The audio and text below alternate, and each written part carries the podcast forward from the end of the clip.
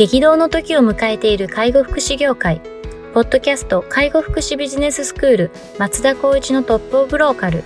大手外資系アパレル会社のトップセールスマンから介護福祉事業経営者に転身した松田光一がこれからの介護福祉経営に求められるものについてお伝えしていきます。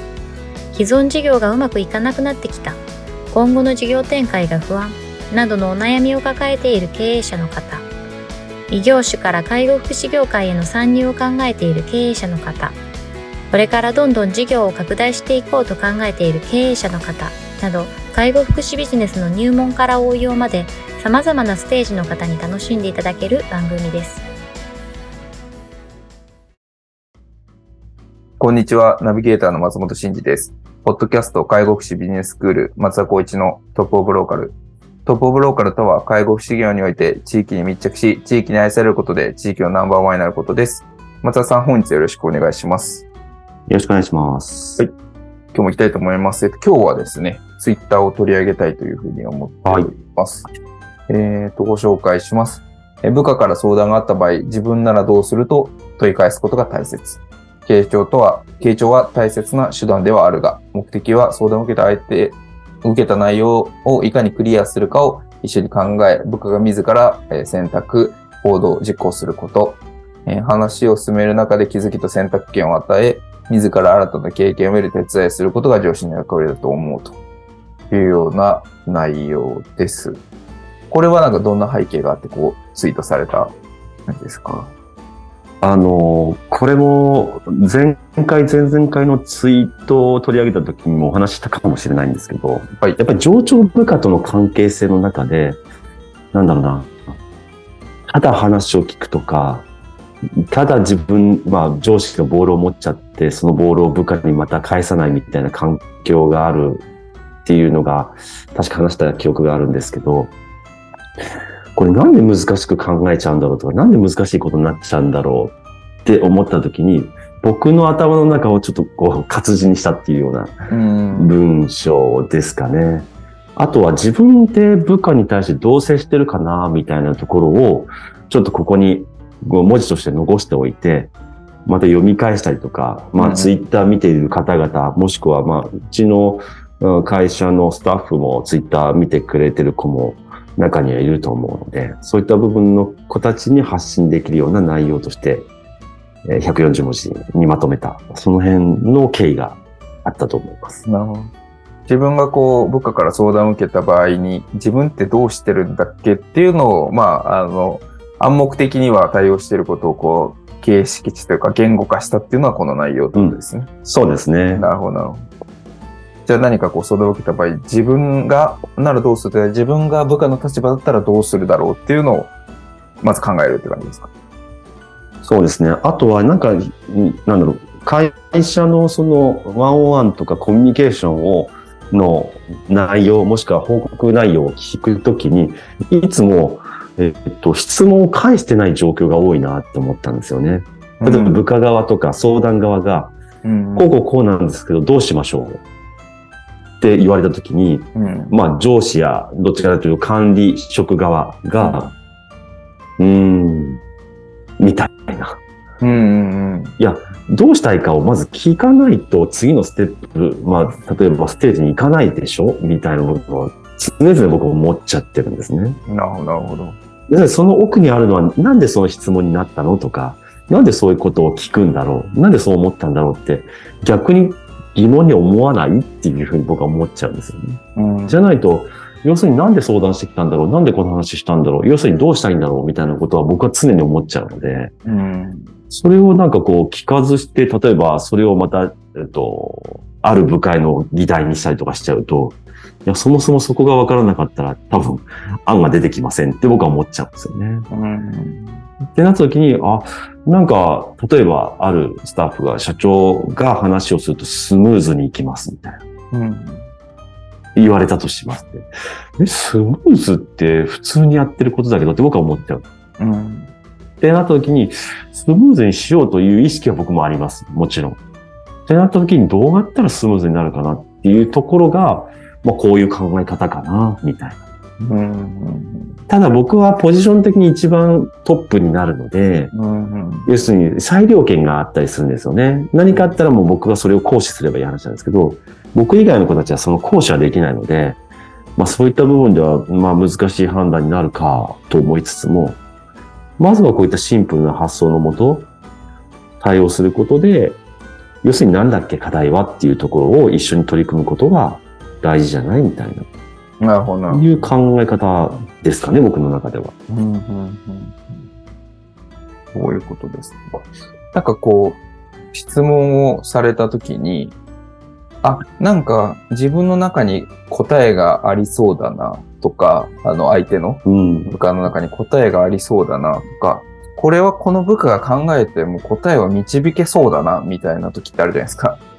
なんかそういう時って、いや、どうしたいのとか、どうしたらいいと思うっていうなんか問い返し。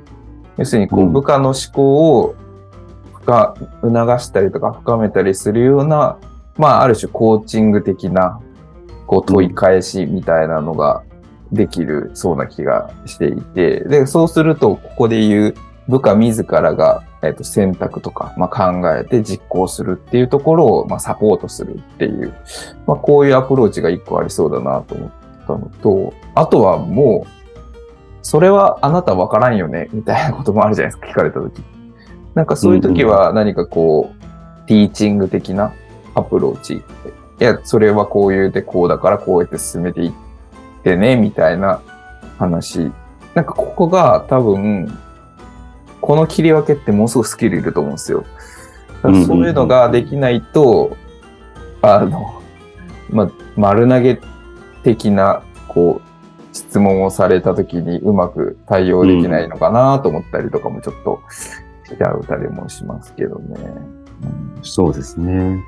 この間もあるう場面でちょっとお話しした時があって、それはどういうことかというと、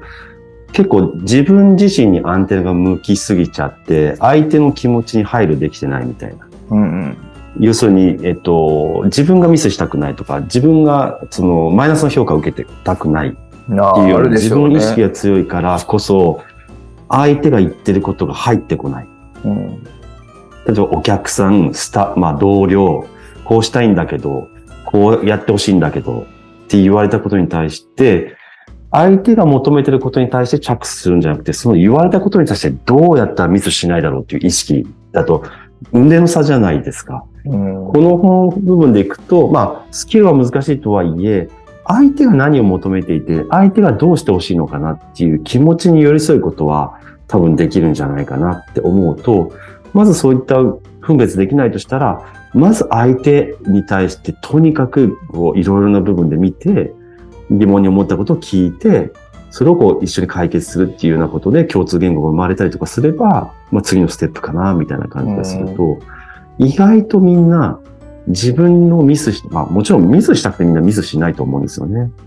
でもミスしたんだったらなんでミスしたんだろうってプロセスをこうやって遡っていけば間違いなく原因があるから、うんうんそういったことでいくと、やっぱりこう、相手に対して意識を持ちながらどうしてあげたらいいか。で、対して自分がどうすればいいか。っていう考え方を持つことによっての、その、なんだろう、相談の仕方、もしくは質問の仕方、うん回答の仕方っていうのは変わってくるかな、みたいな。うんなんか、ちょっと話変わっちゃうんですけど、なんか部下から相談を受けていろいろ対応してあげるじゃないですか。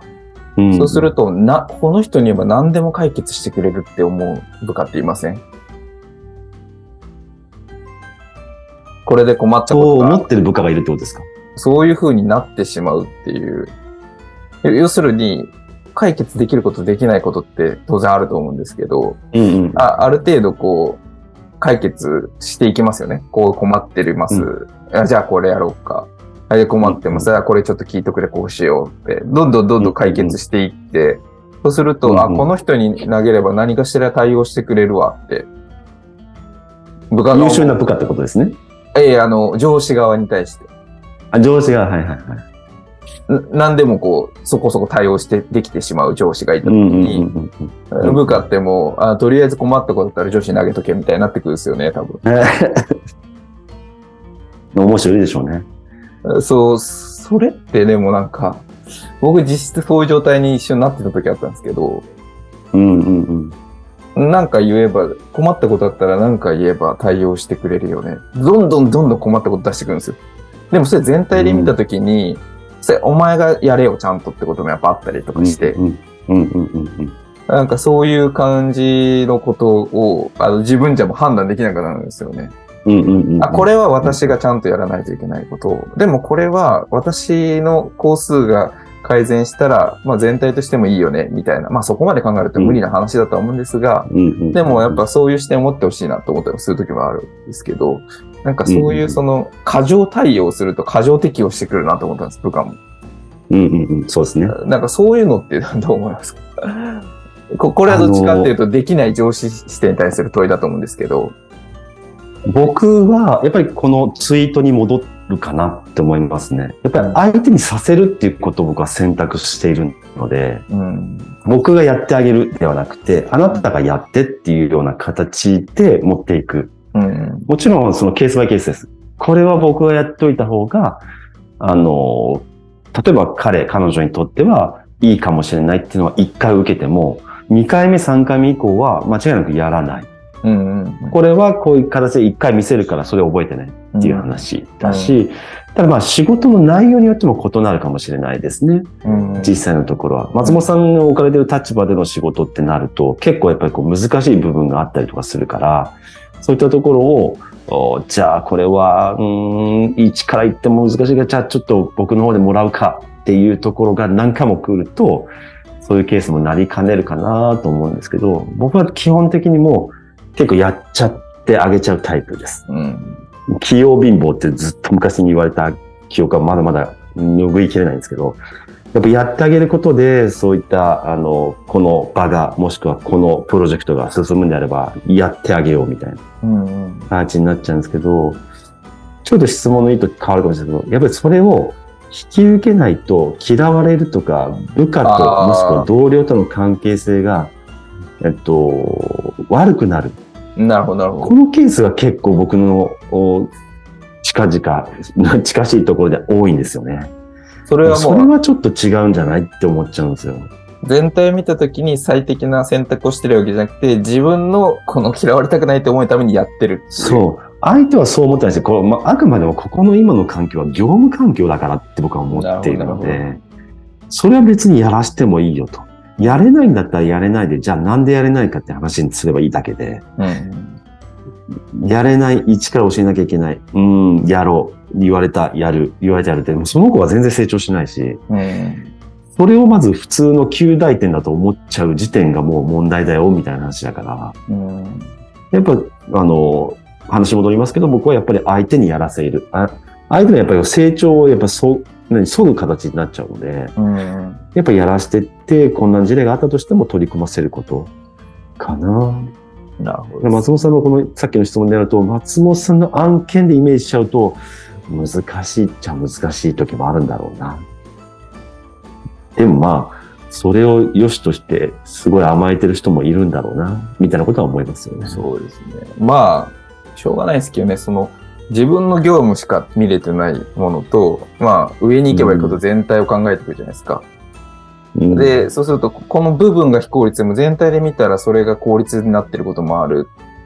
うん、わけですよね。で、その部分の効率をどんどんどんどんやろうとしちゃうと、どんどんどんどんこの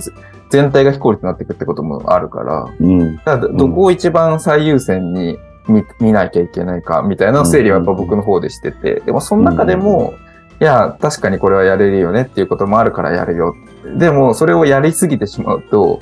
な何でも自分が一番楽にできる方法にしてくれるんでしょって思われるっていう。いや、でもそれは、あなたが楽になった分、誰かがあの大変になるっていうことだよっていうことまでやっぱわからない。で、それ説明するんですけど、で、まあ納得してる部分もあるのかもしれないですけど、まあなんか、うん。多分ピンと来てないんだろうな、みたいな感じもあったりとかしたので、まあ、やっぱあまりになんかこう、こ個別事案を細かく細かくこう、適用させていくのも、やっぱり、あの、対応しつつするのも、まあ逆にそういうことを招いてしまうんだなって、僕の中でちょっと学びだったんですけど、それは。うんうんうんうんうん。ある程度やっぱ取捨選択しないといけないなっていう。そうですね。なんかちょっと誰かな、稲森さんじゃないと思うんだけど、結構ある著名な、うん起業家の方が言ったと思う、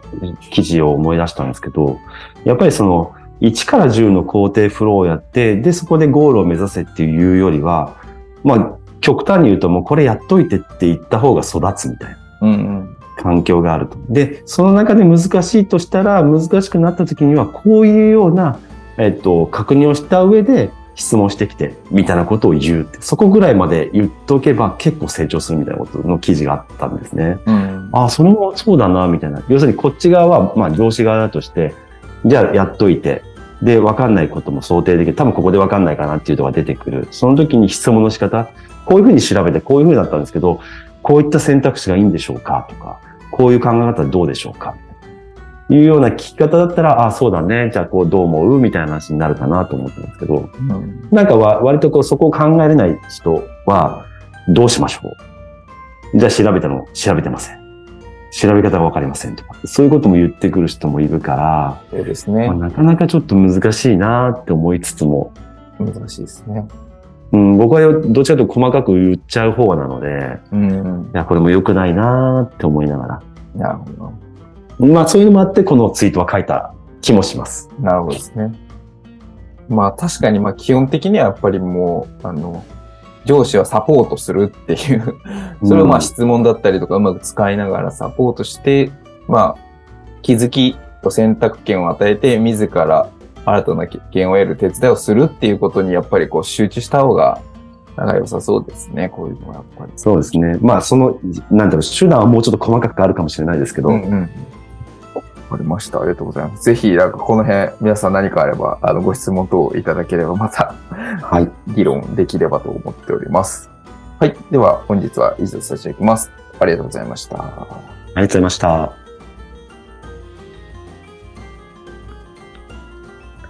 ポッドキャスト介護福祉ビジネススクール松田光一のトップオブローカル。番組では介護福祉サービスに関するご質問を当番組の専用ウェブサイトより募集しております。番組 URL よりサイトへアクセスし、質問のバナーから所定のフォームへ入力の上送信をお願いします。URL は http tol.sense カッコセンスハイフン world カッコワールド .com カッココムになります。皆様のご質問をお待ちしております。